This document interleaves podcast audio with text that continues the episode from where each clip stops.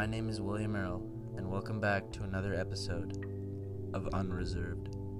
In this series, we discuss the various issues surrounding the modern First Nations, Metis, and Inuit communities through means such as interviews and the analysis of Indigenous novels. This episode is brought to you by the Douglas Cardinal Foundation for Indigenous Education, an organization created to promote and support Indigenous language and culture. This is my summative project for Miss Beck's grade 11 Aboriginal Voices English class. In this episode, we will be giving a brief summary of the novel Kiss of the Fur Queen by Tomson Highway, followed by an attempt to answer the essential question to what extent can one heal through passion and love?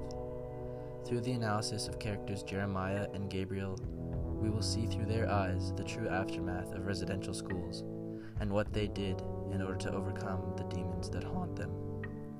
And finally, we will end in a guest appearance of Jeremiah Okimasis in a heartfelt interview.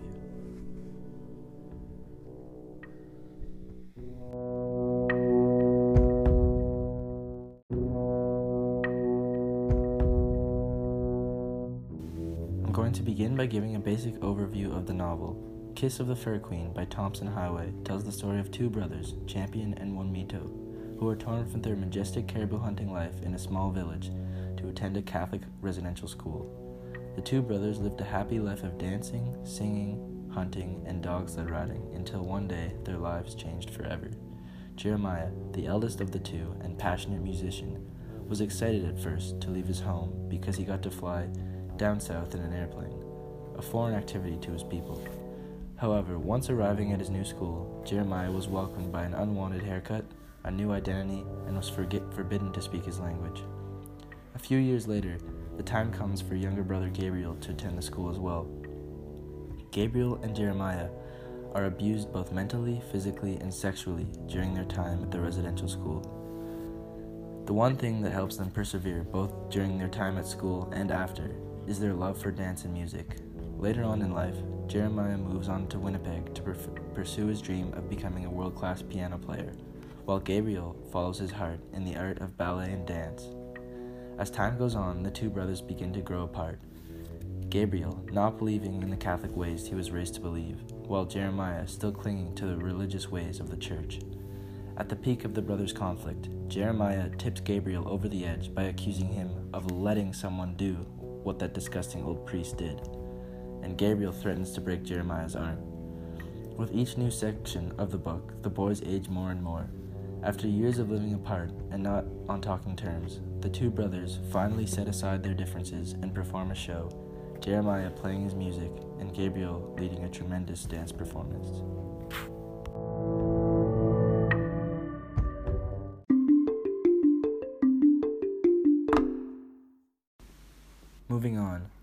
To attempt to bring light to the essential question to what extent can one heal through passion and love?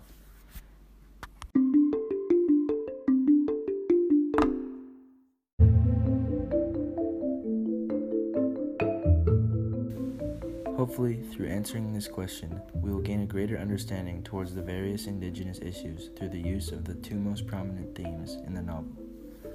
First, the cultural genocide experienced by Champion and Ooneemeetoo when they were ripped from their magical life and forced into a life of misdirection.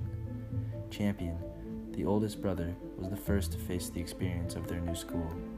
Before he arrived at school, Champion felt nothing but excitement to begin school down south. However, upon arrival, Champion could tell something just wasn't quite right. Excitement and curiosity quickly turned to fear as he was forced to shave his head despite the sentimental values his hair had to him. Clip, clip, clip. Champion can feel his hair falling like snowflakes, but flakes of human skin. He was being skinned alive in public, the center of his nakedness shriveled to the size and texture of a raisin. The world staring, pointing, laughing. Page 53. Not only was Champion robbed of his hair, but he was also given a new name in order to completely kill the Indian inside him. The altered name and appearance of Jeremiah makes him confused and lost because he was taught to believe in the ways of the Catholic Church. Therefore, when he and his brother are mistreated by the school's priests, they are led to believe that their abuse is what is what's right. Secondly, the pattern of sexual abuse the boys face puts them through a great deal of mental and emotional trauma. The idea of being taken advantage of in such a despicable way is so unfathomable to Gabriel that he creates metaphors inside his own head to lighten what is really happening to him.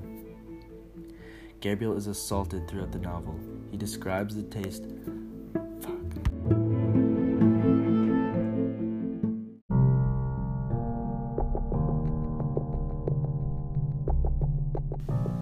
When Gabriel is assaulted throughout the novel, he describes the taste of men entering his mouth as warm honey, which is his favorite food.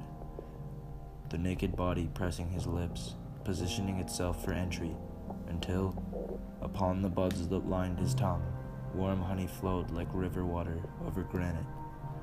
Page 169.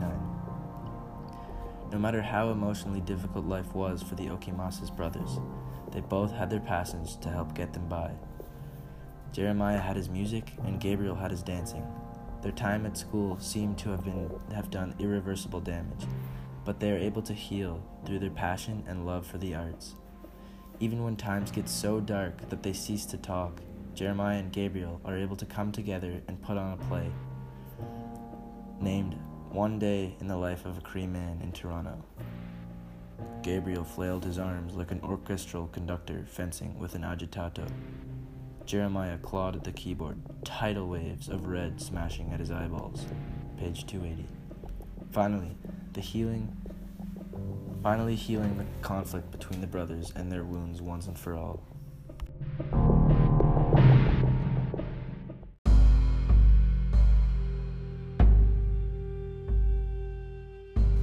Now, for the long awaited interview, I would like to give a warm welcome to Jeremiah Okimasis, also known as Champion. Now, Jeremiah, I have three questions for you. The first one is a tough one, and I fully understand if you don't wish to answer it. So, what was the most traumatizing experience for you while attending your residential school? While there were countless traumatizing experiences for me and my brother throughout our years attending school, the most traumatizing of all, however, happened on one of Gabriel's first nights at school. I had awakened with a start from a dream of playing concerts to the vast herds of caribou. I heard young Gabriel whimpering from his bed, and I decided to go check up on him. A dark, hulking figure hovered over him like a crow. He was being raped by Father Bouchard, the headmaster of our school. The image will be engraved into my brain until the day I die.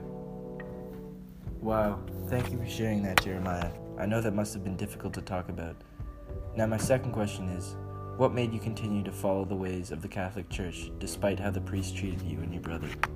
Well, to be honest, it was because my mother and father always taught us to be faithful Catholics, and I felt like I would be betraying them if I were to abandon everything they taught me throughout my life. Oh, I see. That makes sense. Now, my final question is what advice do you have regarding discrimination for any Indigenous kids that may be out there listening?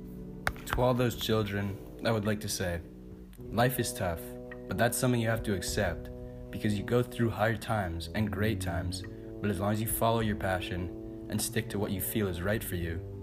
For me, it is my music. No matter how hard my life became, I always had my music to guide me through. It was something I could look forward to and spend my time on to channel my emotions. All I had to say to anyone out there listening going through a hard time is find something you love and never let it go. Wow, thank you for, for your time. Let's have a round of applause for Jeremiah Okimasis.